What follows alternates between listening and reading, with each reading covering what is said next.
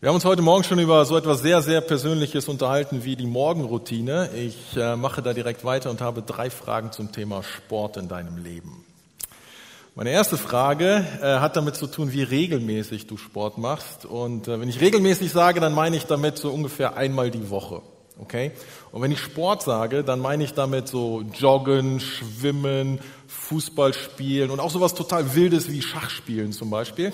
Oder erhöhter Pulsschlag beim Fußball gucken. Das gibt's ja auch. Das ist auch irgendwie sportliche Betätigung. Also wer von euch macht regelmäßig Sport nach dieser Definition? Jakob, du bist fast der Einzige. Nee, noch ein paar? Okay, okay, es sind ein paar. Ja, schön. Äh, meine nächste Frage ist, wer von euch ist irgendwie Mitglied in einem Sportverein oder in einem Fitnessstudio oder hat zumindest irgendwelche Sportgeräte zu Hause? So Tischtennisschläger, Badminton, Schachbrett. Hat jemand Sportgerät oder ist Mitglied irgendwo? Okay, es sind schon ein paar mehr. Wie ihr seht, äh, wir auch. Ne? Ich bin gar nicht so schlecht ausgestattet. Ich habe äh, zu Hause im Keller mal gesucht, wo denn meine Trainingsgeräte sind äh, und habe da meine SZ-Stange gefunden mit äh, großen Scheiben. Ich habe extra diese genommen. Das sind äh, die Kenner, die sehen das von weitem. Das sind eigentlich so Plastikdinger. Die sehen nur extra groß aus. Die kann man mit Luft, mit Styropor oder auch mit schweren Sachen füllen. Äh, ich habe meine SZ-Stange mitgebracht und ähm, auch meine Trainingsbank. Ist jetzt nichts Besonderes. Und ich gebe zu, ähm, musste das erstmal entstauben, aber so richtig. Also da war so viel Staub drauf. Ich habe die Sachen erstmal aus dem Keller vors Haus getragen. Ich habe mich nicht getraut im Haus, den Staub, das war einfach zu viel. Und dann habe ich das entstaubt und, und, und hierher mitgebracht, äh, damit ihr seht, dass wir sowas auch besitzen. Ne? Haben ist besser als brauchen, habe ich mal gehört. So ist das auch mit Sportgeräten. Meine letzte Frage zum Thema Sport ist, wer denkt, dass es gut ist, regelmäßig Sport zu machen? Okay, es gehen immer mehr Hände hoch. Merkt ihr was? Merkt ihr was? Wir haben eine große Diskrepanz zwischen dem, wer macht regelmäßig Sport und ähm, wer denkt, dass es gut wäre, Sport zu machen. Ich gehöre auch zu denjenigen, die nicht regelmäßig Sport machen. Ich habe euch mal ein paar Statistiken mitgebracht. 30, 50. 30 Prozent aller Deutschen sagen, dass sie regelmäßig Sport machen, also mindestens einmal die Woche. Demgegenüber stehen 50 Prozent der Deutschen, die nie Sport machen. Kannst du überlegen, wohin du gehörst. Es gibt in Deutschland sage und schreibe 91.000 Touren- oder Sportvereine mit insgesamt 24 Millionen Mitgliedern. Irre, oder? Allein in Fitnessstudios sind ungefähr 10 Millionen Menschen in Deutschland angemeldet. Der Umsatz im Bereich Sport in Deutschland sind 105 Milliarden Euro im Jahr, nicht Millionen, Milliarden Euro. Wahnsinn, oder? Wir sind eigentlich richtig gut da drin, uns irgendwo anzumelden und Geld auszugeben. Sport, Sport ist eine gute Sache. Also ich glaube, wir sind uns einig, wir werden keine kontroverse Diskussion haben, wenn ich sage, Sport ist, ist einfach nur gut. Sport ist gesund, ist gut für den Körper, ist gut für die Psyche, es gibt irgendwie Glückshormone, es ist gut für den Ehepartner, es ist in jeder Hinsicht. Sport ist einfach, einfach richtig gut. Und eine Sache habe ich noch nicht erwähnt, Sport verlängert unser Leben. Wenn du jeden Tag mindestens 15 Minuten Sport hast, wirst du voraussichtlich drei Jahre länger leben. Es sei denn, du spielst Tennis, da ist das anders, dann verlängert sich dein Leben um 9,7 Jahre. Unglaublich. Keiner weiß wieso, aber bei Tennis ist das irgendwie am längsten. Hängt vielleicht davon ab, wen man untersucht hat. Ob das relevant ist, ist egal, wenn man das ewige Leben hat. Drei Jahre länger, drei Jahre weniger, ist mir eigentlich egal. Aber wie auch immer. Merkwürdig ist, obwohl wir wissen, Sport ist gut, treiben die meisten nicht konsequent oder regelmäßig Sport. Und wie gesagt, ich gehöre auch zu denen, die das eher selten machen. Chris hat schon gesagt, wir sind bei der Predigtreihe Rhythmus. Wir haben sie genannt Rhythmus, Gewohnheiten, die dich werden lassen wie Jesus. Und ihr ahnt es schon, ich werde euch nicht ermutigen, Sport zu machen, sondern es geht um was anderes. Wenn wir sagen Rhythmus, dann ist das vielleicht ein bisschen irritierend. Bei Rhythmus denke ich eher an Musik. Wir haben es Rhythmus genannt und meinen damit eigentlich feste Gewohnheiten regelmäßige Dinge, die wir tun, Ordnung, Struktur. Wir könnten auch von Disziplin sprechen.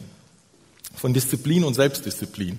Und ihr merkt schon, das ist einfach ein Trick. Ne? Hätten wir gesagt, die Predigtreihe heißt Disziplin, dann wärt ihr alle zu Hause geblieben oder hättet den Livestream ausgeschaltet. Wir nennen das Rhythmus, meinen aber Disziplin, geistliche Selbstdisziplin. Ich weiß nicht, was du mit Disziplin verbindest.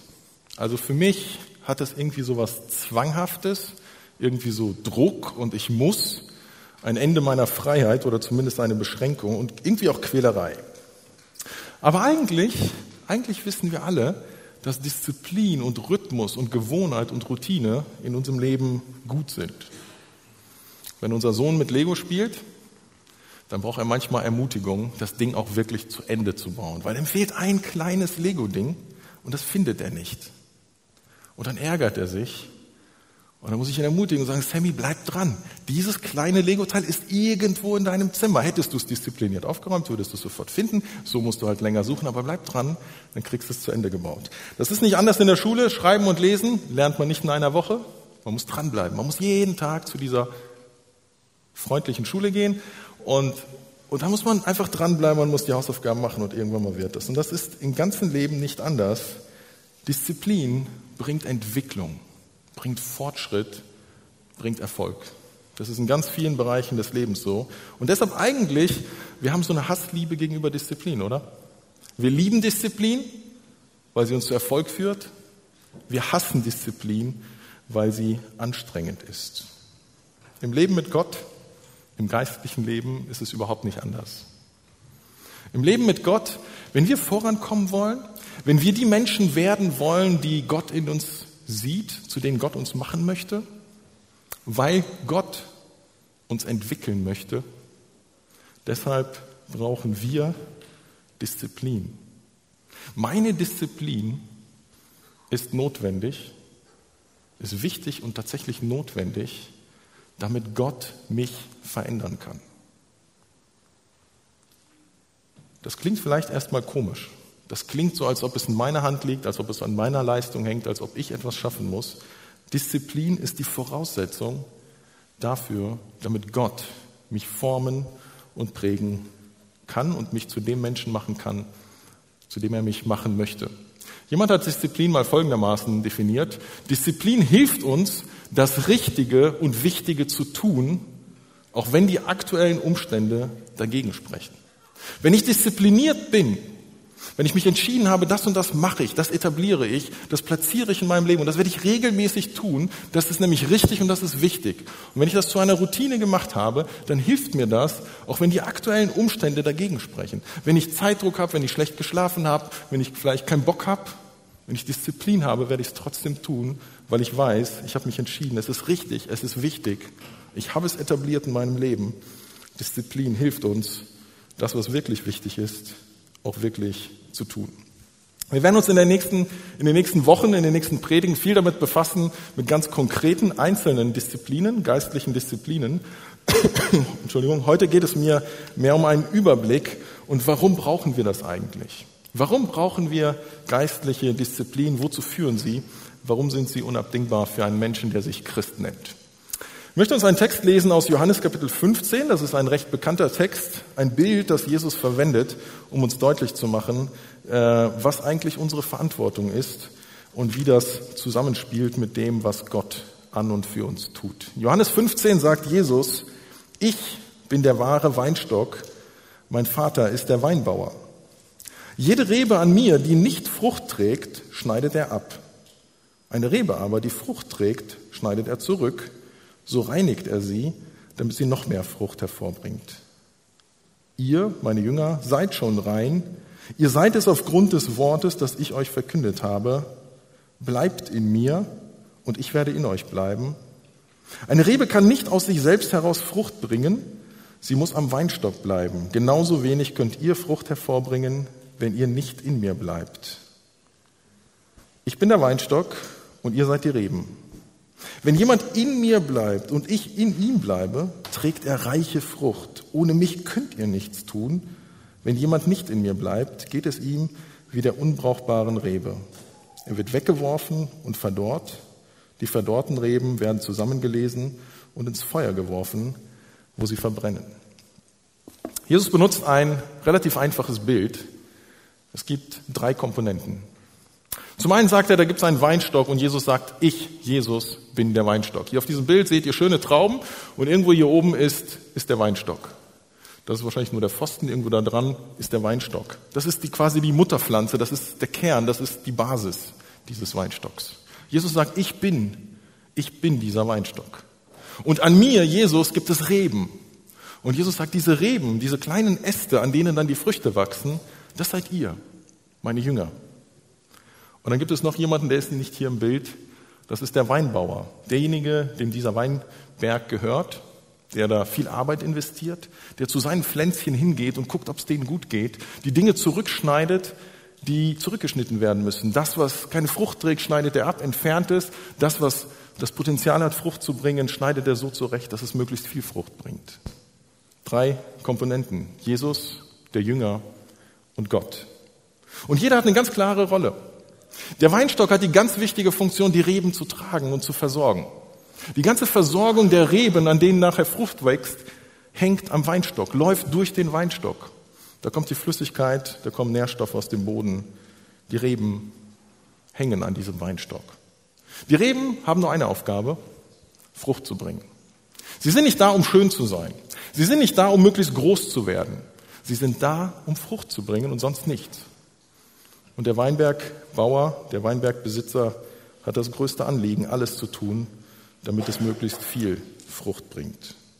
Wir merken an diesem Bild, die Rebe ist angewiesen auf den Weinstock und auf den Weinbauer. Und sie hat eine Funktion, Frucht zu bringen. Jesus nennt zwei Gründe, woran dieser Prozess scheitern kann. Eine Rebe bringt keine Frucht, ersten, äh, wird, wird getrennt von dem Weinstock. Erstens, wenn sie keine Frucht bringt. Es gibt an so einem Weinstock Reben, die die wachsen einfach, aber da wachsen keine Früchte. Da wachsen Blätter, da wachsen so Stängel, aber da wächst keine Frucht. Und der Weinbergbauer sagt, sorry, aber du bringst mir nichts. Ich pflege dich, damit du Frucht bringst. Wenn du keine Frucht bist, schneide ich dich ab, damit, die, die, damit du den anderen nicht den Saft wegnimmst. Es gibt einen zweiten Grund, warum eine Rebe nicht mehr im Weinstock ist. Und das liegt dann an der Rebe, die sich entscheidet, ich will nicht mehr im Weinstock sein. Zumindest in dem Bild, das Jesus hier zeichnet, ist das möglich. Er sagt, entweder du bringst keine Frucht, dann wirst du entfernt, oder du entfernst dich selbst vom Weinstock und dann bringst du garantiert auch keine Frucht. Es gibt keine Rebe, die Frucht bringen kann, wenn sie nicht am Weinstock ist. Sie ist komplett auf den Weinstock angewiesen. Sie kann sich nicht selbst versorgen. Jesus benutzt dieses Bild, um seinen Jüngern zu sagen, Christ sein Jünger sein ist kein Selbstzweck. Du bist da, um Frucht zu bringen. Du bist da, um Gott zu dienen, indem du anderen Menschen dienst. Punkt. Wenn du schon länger in diese Gemeinde kommst, dann weißt du, dass wir sehr viel über Reife sprechen, über Entwicklung, über das Jüngerschaftsrad, über Wachstum. Gott ist daran interessiert, dass du wächst in deinem Glauben, dass du vorankommst, dass du weiterkommst. Und das ist auch richtig. Aber das ist kein Selbstzweck. Gott arbeitet an uns, damit wir Frucht bringen. Für andere Menschen und für ihn. Es geht nicht um die Rebe. Es geht um den Weinbergbauer und die Frucht, die wir für ihn bringen. Das ist ganz wichtig, dass wir es nicht darauf reduzieren, Gott pflegt uns für uns selbst.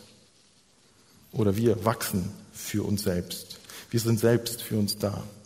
Ganz wichtig, wenn man den Zusammenhang dieses Textes liest, Jesus sagt, ich werde euch den Heiligen Geist schicken, der wird in euch sein. Die Jünger sind nicht nur aufgefordert, Frucht zu bringen, sondern Gott sagt, ich befähige euch, ich gebe meinen Heiligen Geist in euch, der in euch ist. Außerdem sagt Jesus, ich bin der Weinstock. Wenn ihr bei mir bleibt, ich versorge euch. Macht euch keine Sorgen. Ich gebe euch alles, was ihr braucht, um Frucht zu bringen. Ich habe nicht die Forderung, ey, bring mal Frucht und guck, wie du selber klarkommst. Und wenn du Frucht hast, kommst du zu mir. Sondern ich bin der Weinstock. Ich bin da, ich bleibe hier, ich versorge dich. Die einzige Voraussetzung ist, du bleibst an mir dran. Und Gott. Gott ist geduldig, Gott ist liebevoll. So ein Weinbauer, der spaziert mehrfach im Jahr durch, seinen gesamte Wein, durch seinen gesamten Weinberg, guckt jede Pflanze an, guckt, was braucht sie, was fehlt ihr, was kann ich für sie tun. So ist Gott. Er kümmert sich um dich, um mich, wenn wir Christen sind. Aber das entbindet uns nicht von der Verantwortung, dran zu bleiben. Jesus sagt, bleibt in mir. Sie muss am Weinstock bleiben. In mir muss sie bleiben. Sonst kann sie keine Frucht bringen. Und um dieses bei ihm bleiben, an ihm dranbleiben, Darum geht es, wenn wir über geistliche Disziplin sprechen.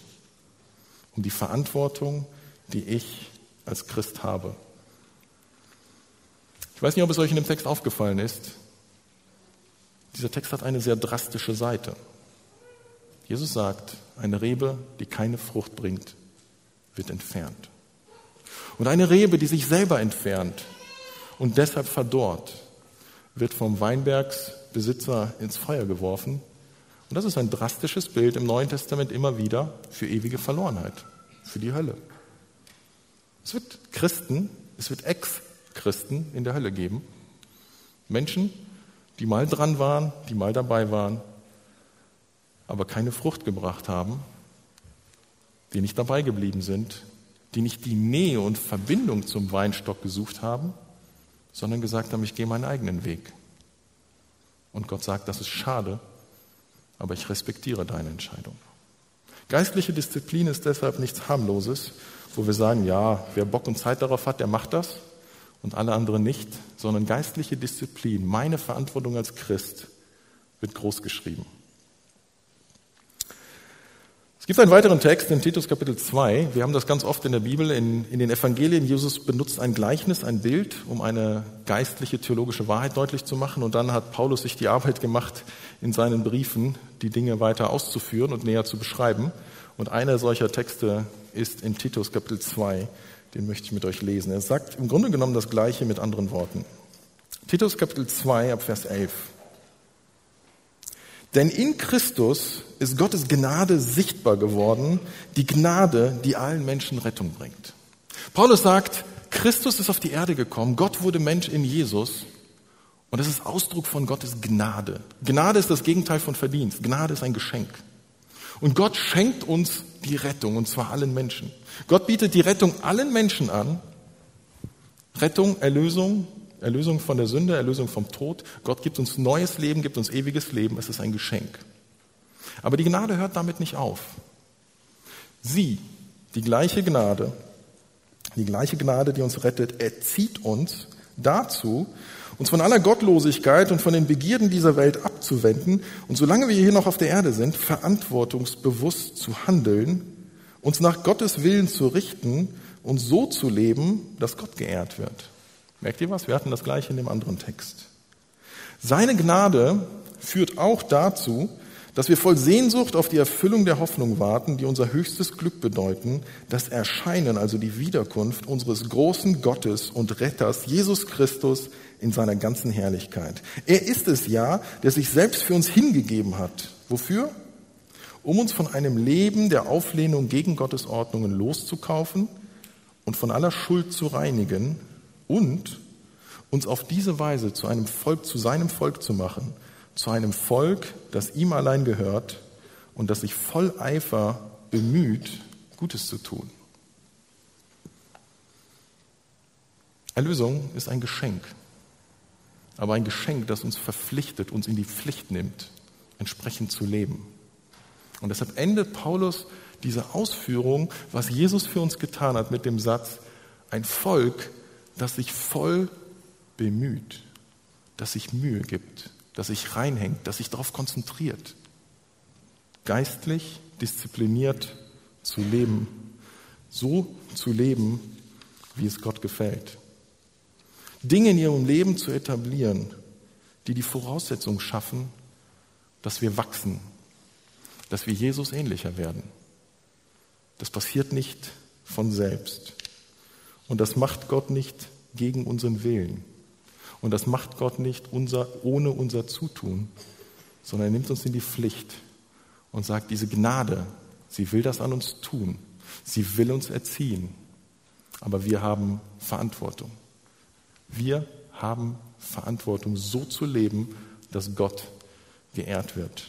Das ist das Ziel. Darauf arbeitet Gott hin. Wir hatten das sehr schön in dem Zeugnis von Kevin gerade eben, oder?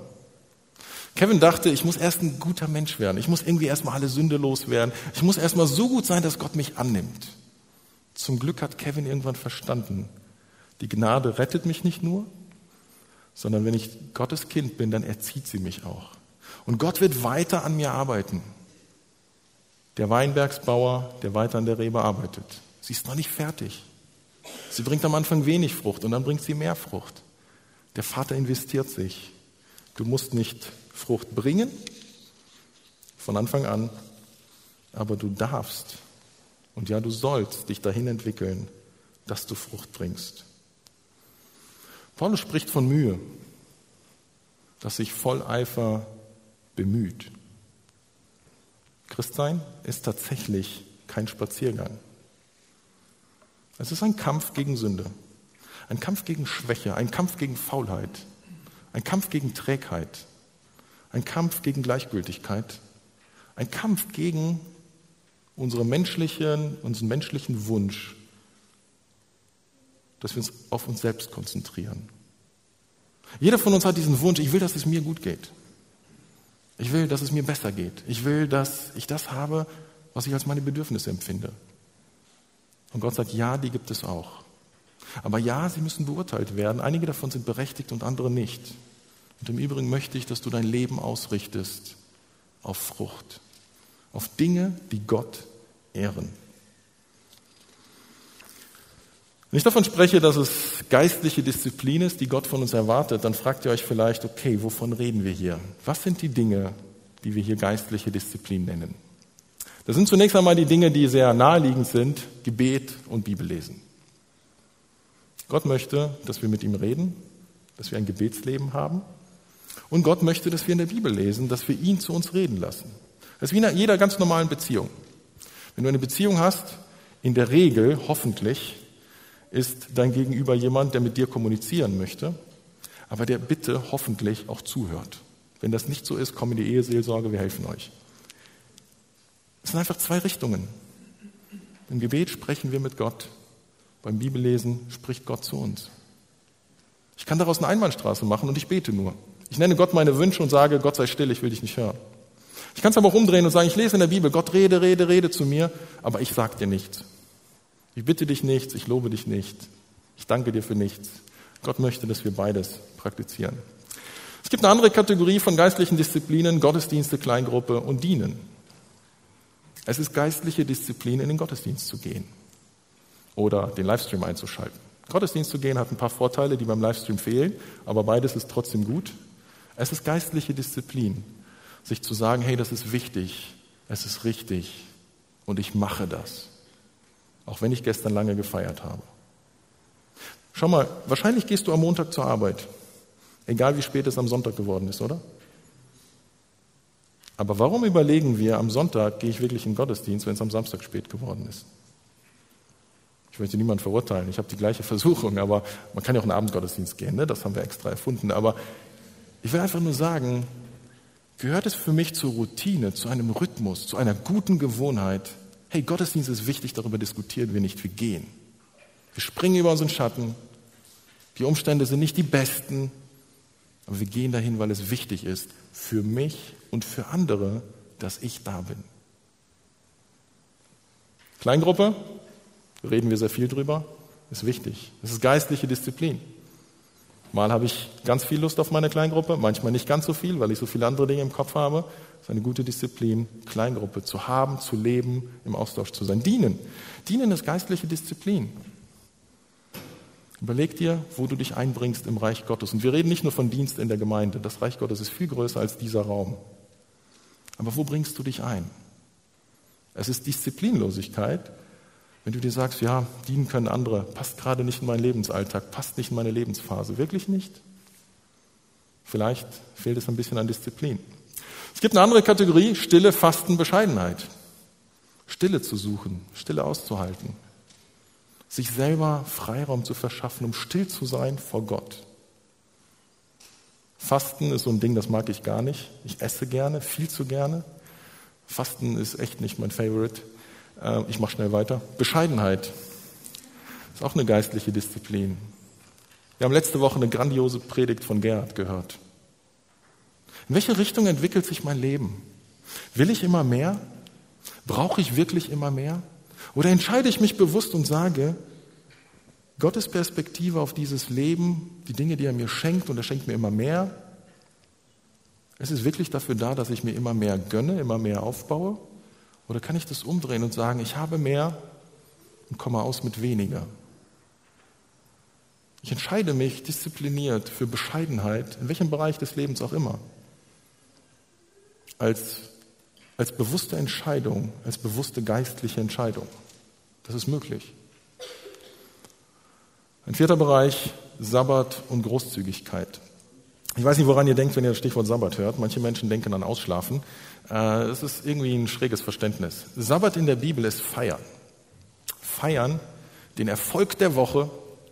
Es ist immer Lob für Gott und es ist immer Gemeinschaft. Sabbat ist nicht einfach nur chillen und der Tag ist für mich da. Sabbat ist ein Tag für Gott. Inklusive Ruhen, nicht arbeiten, ja. Man darf sich erholen, aber das passiert, die Erholung passiert in der Gegenwart Gottes zusammen mit anderen Menschen. Auch das ist Disziplin, das ist eine Entscheidung, für die man, die man trifft, hat viel mit Gottesdienst zu tun, aber geht darüber hinaus. Und dann Großzügigkeit, wir können auch Spenden sagen. Es ist geistliche Disziplin zu sagen, es ist wichtig und es ist richtig. Und ich entscheide mich dafür, Gott, äh, Geld ins Reich Gottes zu geben.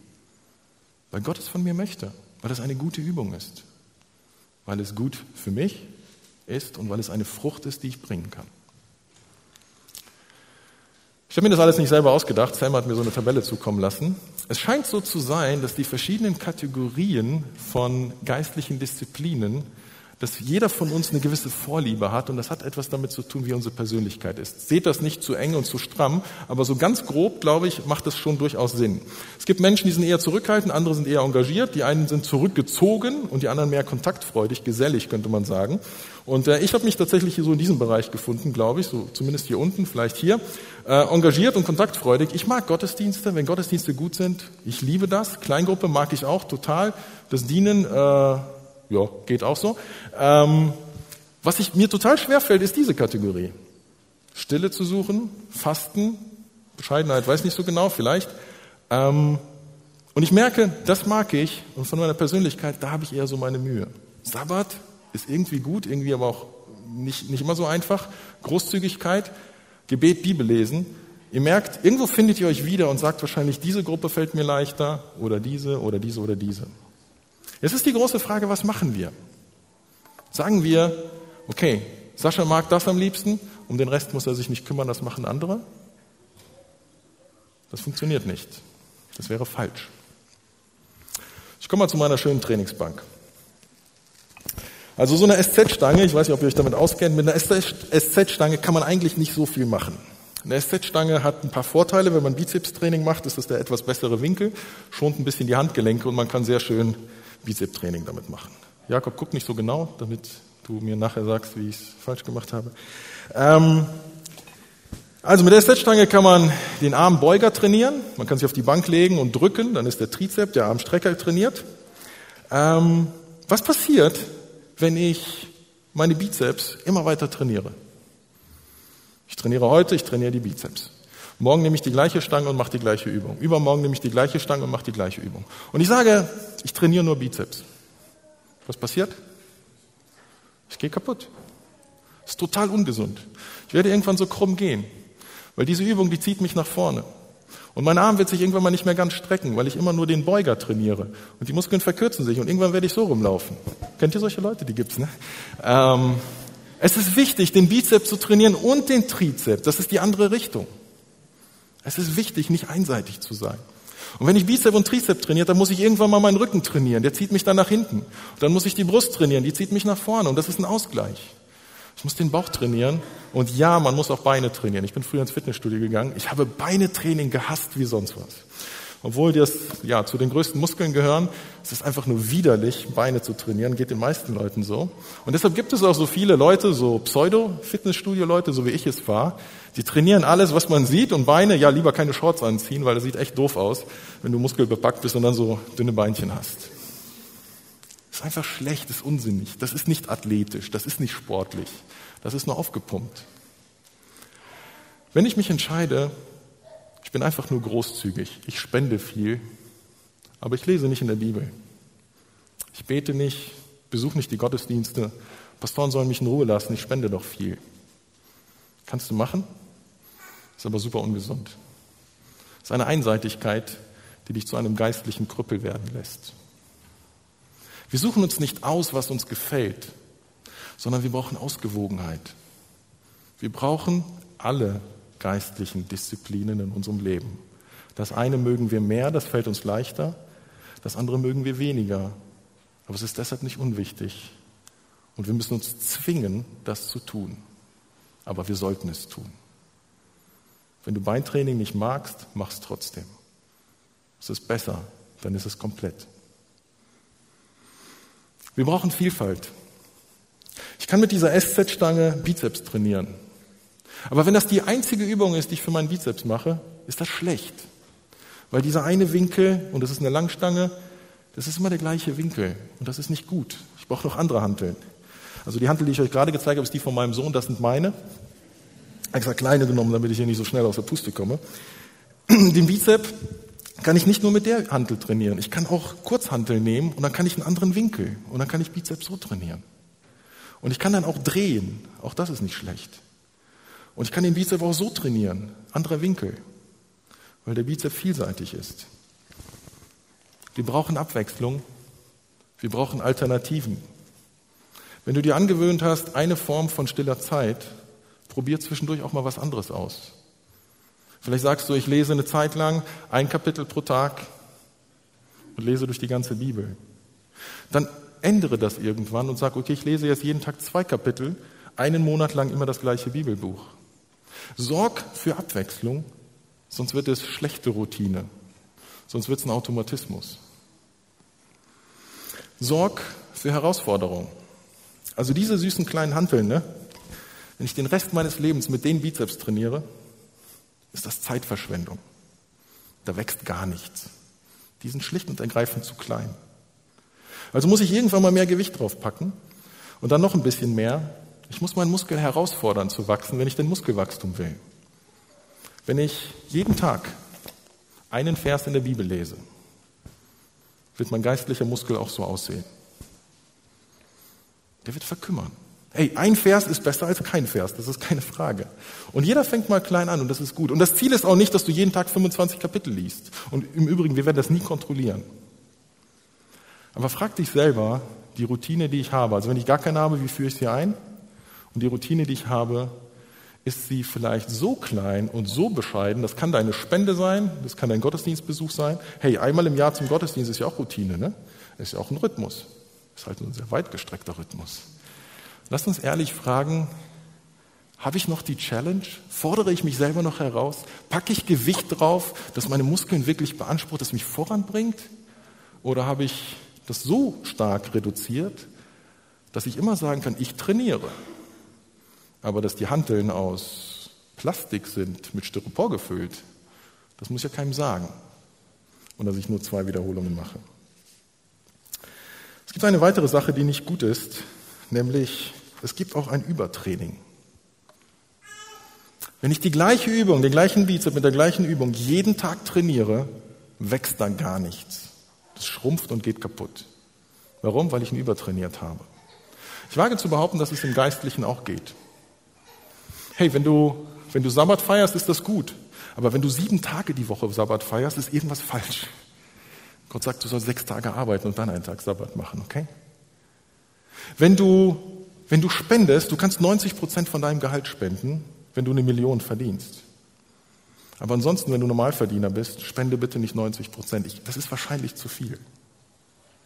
Es geht nicht darum, Hauptsache mehr, Hauptsache mehr, sondern ein gutes Verhältnis. Bibel lesen. Wenn du jeden Tag 25 Kapitel liest, es klingt vielleicht komisch, wenn ich das sage, ich glaube, das ist zu viel. Weißt du warum? Weil du auch noch leben sollst. Weil du auch noch Gemeinschaft mit anderen Menschen haben sollst. Weil das viel zu einseitig ist. Dann hast du immer mehr Input. Aber wann lebst du das eigentlich? Wann reflektierst du das? Wann wendest du das in deinem Leben an? Du kannst Gottesdienste. Ich finde es super. Es gibt Podcasts, es gibt YouTube-Videos, es gibt so viele Predigten. Und ich kenne Leute, die hören gefühlt 20 bis 40 Predigten pro Woche. Also ehrlich gesagt, ich fühle mich dann so, boah, du bist echt geistlich und ich nicht. Aber wenn ich dann weiter drüber nachdenke, echt jetzt? Hilft das? Hast du nichts Besseres zu tun? Also kannst du wirklich 40 Predigten pro Woche verinnerlichen und dein Leben anpassen und das ausleben? Und wann dann überhaupt noch? Versteht ihr? Man kann die beste Sache übertreiben. Wenn du jeden Tag acht Stunden betest, sorry, aber ich glaube, das ist zu viel. Wofür? Also hab ein gesundes Verhältnis und vor allen Dingen nimm alles in den Blick. Es gibt dafür kein Pauschalrezept. Aber es gibt eben diese Ausgewogenheit und die Herausforderung, ich glaube, die haben wir alle. Was davon vernachlässige ich in meinem Leben? Und was sollte ich anfangen, in kleinen Schritten wieder zur Routine zu machen? Wisst ihr, woran die meisten Leute scheitern im Sport? Sie setzen sich zu hohe Ziele. Sie sind nie gejoggt und wollen ab sofort 30 Kilometer pro Woche laufen. Sie waren noch nie im Fitnessstudio, aber wenn 1. Januar kommt, ich melde mich an, ich gehe sechsmal die Woche ins Fitnessstudio. Kannst du machen, aber das ist der Grund, warum die Fitnessstudios Ende Januar dann wieder sehr leer werden. Sehr entspannt werden, weil das kein Mensch durchhält, musst du ja auch nicht. Fang klein an in diesen Dingen. Wenn du fünf Cent pro, pro Monat spendest als Schüler, dann ist das viel. Aber wenn du irgendwann 3000 Euro verdienst und immer noch fünf Cent spendest, dann darfst du dich fragen, ob das geistliche Disziplin oder geistliche Trägheit ist. Und so können wir das für alle möglichen Bereiche durchgehen. Gott möchte, dass wir wachsen, dass wir uns disziplinieren, dass wir uns weiterentwickeln. Ich fasse zusammen, Gott macht sein Werk an dir. Das hatten wir in beiden, in beiden Predigttexten, die ich vorher gelesen habe, sowohl in Johannes 15 als auch in Titus 2. Es ist Gottes Gnade, die uns erzieht. Es ist der Weinstock, der uns versorgt. Es ist der Weinbauer, der uns bearbeitet. Gott ist an mir und an dir interessiert. Und ihr Lieben, die Frucht bringen wir nicht selbst hervor, sondern es ist Gottes Fürsorge, Gottes Kümmern, Gottes Versorgung, Gottes Gegenwart in unserem Leben. Aber das macht er nicht ohne uns. Gott arbeitet an mir nur, wenn ich an ihm dranbleibe wenn ich in seiner Nähe bleibe, wenn ich geistliche Disziplin, geistliche Gewohnheiten in meinem Leben etabliere. Nicht mal die Veränderung meines Mindsets muss ich selber hinkriegen, aber ich muss Verantwortung für mein Leben übernehmen.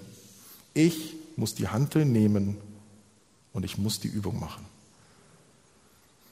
Wisst ihr, wann Muskeln wachsen? Nicht während dem Training. Während du die Hantel bewegst, wächst der Muskel nicht. Oder Jakob? Ich glaube, der wächst nicht. Der wächst, wenn du die Hantel weglegst und das Richtige isst und schlafen gehst. Dann wächst der Muskel. Geistliche Disziplin ist ein Mittel zum Zweck. Es geht nie darum zu sagen, oh, ich bin jetzt so ein guter Christ, ich lese jeden Tag zehn Kapitel und ich bete eine halbe Stunde. Oh, können wir in der Gemeinde so ein Ranking einführen, wo man sich anmelden kann, wie viel ich diese Woche geschafft habe, in der Bibel zu lesen, weil, weil ich einfach gut bin? Darum geht es nicht. Das Bibellesen, das Gottesdienstbesuchen, das Spenden, das Dienen, das mit Gemeinschaft mit anderen Menschen zu haben, ist ein Mittel zum Zweck, um Frucht zu bringen. Um besser darin zu werden, Menschen zu dienen und Gott dadurch zu ehren. Deshalb machen wir das Handeltraining aber Gott schenkt Wachstum. Gott schenkt Frucht. Der Muskel wächst, wenn ich diese Übung gerade nicht mehr mache. Aber er wächst nicht, wenn ich die Übung nicht mache. Die Übung ist die Voraussetzung. Das Wachstum kommt durch etwas anderes. Drittens, es ist ein lebenslanger Prozess. Solange du auf dieser Erde lebst, solange wir auf dieser Erde leben, ist Gott daran interessiert, uns weiterzuentwickeln. Er arbeitet an uns, er bearbeitet uns. Es ist lebenslang. Es ist nie zu Ende, solange wir hier sind. Die Versuchung ist echt groß, als Christ irgendwann zu sagen, hey, ich habe ein Level erreicht, ich kenne die Bibel mittlerweile recht gut. Ich war in so vielen Gottesdiensten. Ich habe ein Level erreicht von, mir genügt das. Die Frage ist nicht, ob es mir genügt, die Frage ist, ob es Gott genügt. Und Gott ist nicht fertig mit uns. Er möchte uns weiterentwickeln. Er arbeitet an uns. Und es lohnt sich. Es ist ein lebenslanger Prozess. Es sind unterschiedliche Phasen, unterschiedliche Schwerpunkte, keine Frage. Aber es ist ein Anliegen, dass wir dranbleiben. Ein Leben lang macht Gott uns seinem Ebenbild, Jesus Christus, immer ähnlicher. Die Predigtreihe heißt Rhythmus, Gewohnheiten, die uns helfen, so zu werden wie Jesus. Das ist das Ziel. Das Schöne ist, Erfolg ist garantiert. Das ist die gute Nachricht am Ende. Vielleicht fühlt ihr euch so, boah, die Predigtreihe wird anstrengend, weil die Pastoren immer wollen, dass wir irgendwie was anders machen. Äh, nein, nicht wir wollen das, Gott will das. Ähm, das Gute ist, Erfolg ist garantiert, ihr Lieben. Das ist beim Sport lange nicht immer so. Ich habe als 13-Jähriger mich im Fitnessstudio angemeldet und ich dachte, ich kriege die dicksten Bizeps der Welt. Ist nie passiert, wird auch nie passieren. Ähm, man nimmt sich irgendwas vor im Sport und erreicht es nicht. Menschen trainieren für einen Marathon und eine Woche vorher knicken sie um und brechen sich den Knöchel und erholen sich vielleicht nie und sind in ihrem ganzen Leben nie einen Marathon gelaufen, obwohl sie sich ein halbes Jahr dafür vorbereitet haben. Das gibt es in allen Sportarten. Erfolg ist nicht garantiert. Und dass du gewinnst, schon gar nicht. Bei geistlicher Disziplin ist das anders. Wenn wir dranbleiben, wenn wir bei Jesus bleiben, wenn wir uns disziplinieren, wenn wir gesund trainieren, dann ist der Erfolg garantiert, weil Gott sein Werk macht. Du wirst als Christ nicht scheitern. Du wirst nicht scheitern, wenn du an Jesus dranbleibst. Und die Wahrheit ist auch, du wirst scheitern, wenn du keine Frucht bringst, wenn du der Verbindung zu Jesus keine Aufmerksamkeit schenkst. Der Erfolg ist bei Gott garantiert und deshalb lohnt sich das. Wisst ihr, was passiert, wenn man, wenn man einen Sport, egal, ich bleibe jetzt bei der Hantel, wenn man Kraftsport regelmäßig betreibt und dann eine längere Pause macht?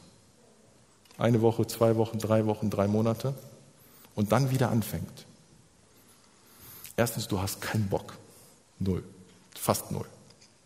Zweitens, du nimmst die Hantel, du hast sie ja abgelegt, du baust sie ja nicht jedes Mal auseinander. Sie hat das gleiche Gewicht wie vor drei Monaten. Du nimmst die Hantel, so wie ich jetzt, und du machst die Übung und du wusstest, vorher habe ich 15 Wiederholungen geschafft. Und jetzt bei sieben, oh, geht nicht mehr. Und dein Muskel fängt an zu zittern, wie er vorher noch nie gezittert hat. Und du, du schaffst die Zahl der Wiederholungen nicht. Und ich kann euch sagen, das ist sowas von deprimierend, wenn du weißt, wo du mal warst und du bist nicht mehr da. Und weißt du, was dann passiert am nächsten Tag? Der Muskel tut richtig weh, dein Rücken wahrscheinlich auch. Und wisst ihr, was am übernächsten Tag ist? Das tut noch mehr weh. Es gibt Muskelkater, der steigert sich über zwei Tage. Wenn du lang genug nicht trainiert hast und denkst, du kannst genau da weitermachen, es funktioniert nicht. Aber wenn du dich da durchbeißt, dann erreichst du ziemlich schnell wieder das Level von vorher und kannst da weitermachen und kannst dich verbessern. So ist das im geistlichen Leben auch. Wenn du schon länger Christ bist, hast du vielleicht eine Phase in deinem Leben, bei mir war das so, kurz nachdem ich Christ wurde, ich habe so viel in der Bibel gelesen und so gerne, das ist weniger geworden. Während meinem Studium war das einfach, ich habe zehn Kapitel am Tag gelesen, ich wusste in der Bibel, wo auf welcher Seite wo was steht. Ist auch schon ein bisschen länger her. Es ist einfach, das eine Zeit lang zu machen.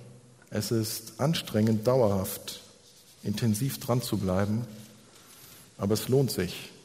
Ich möchte dich einladen, ich möchte mich einladen, Disziplin wieder einzuführen, geistliche Disziplin, uns überwinden und das Richtige und Wichtige zu tun, zu etablieren in unserem Leben und einfach mal machen. Einfach mal machen, weil es richtig ist. Wir Christen sind schon ein komisches Volk. Wir wollen Gottes Wirken in unserem Leben. Wir wollen, dass Gott nah ist. Wir wollen, dass Gott gegenwärtig ist. Ich glaube, jeder wünscht sich, dass Gott mal mehr Gebete erhört und mehr Wunder in unserem Leben tut, oder? Also ich wünsche mir das. Aber wisst ihr was? Gott tut das ganz oft nicht aus einem ganz einfachen Grund. Das ist ihm nicht wichtig. Klingt krass, klingt krass ist aber so. Es ist Gott nicht wichtig, nicht ganz wichtig, also nicht absolut wichtig. Okay, es ist ihm schon wichtig, wie es mir geht, aber es ist für ihn bei weitem nicht das Wichtigste. Das Wichtigste für ihn ist, dass wir das werden, was er aus uns machen will. Es ist ihm viel wichtiger, an uns zu arbeiten. Und deshalb habe ich folgenden Satz formuliert. Gott ist es viel wichtiger, an uns zu arbeiten, als für uns zu arbeiten. Gott ist es viel wichtiger, an uns zu arbeiten, als für uns zu arbeiten.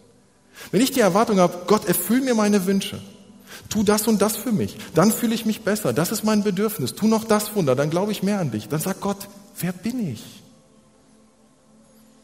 Ich arbeite viel lieber an dir als für dich.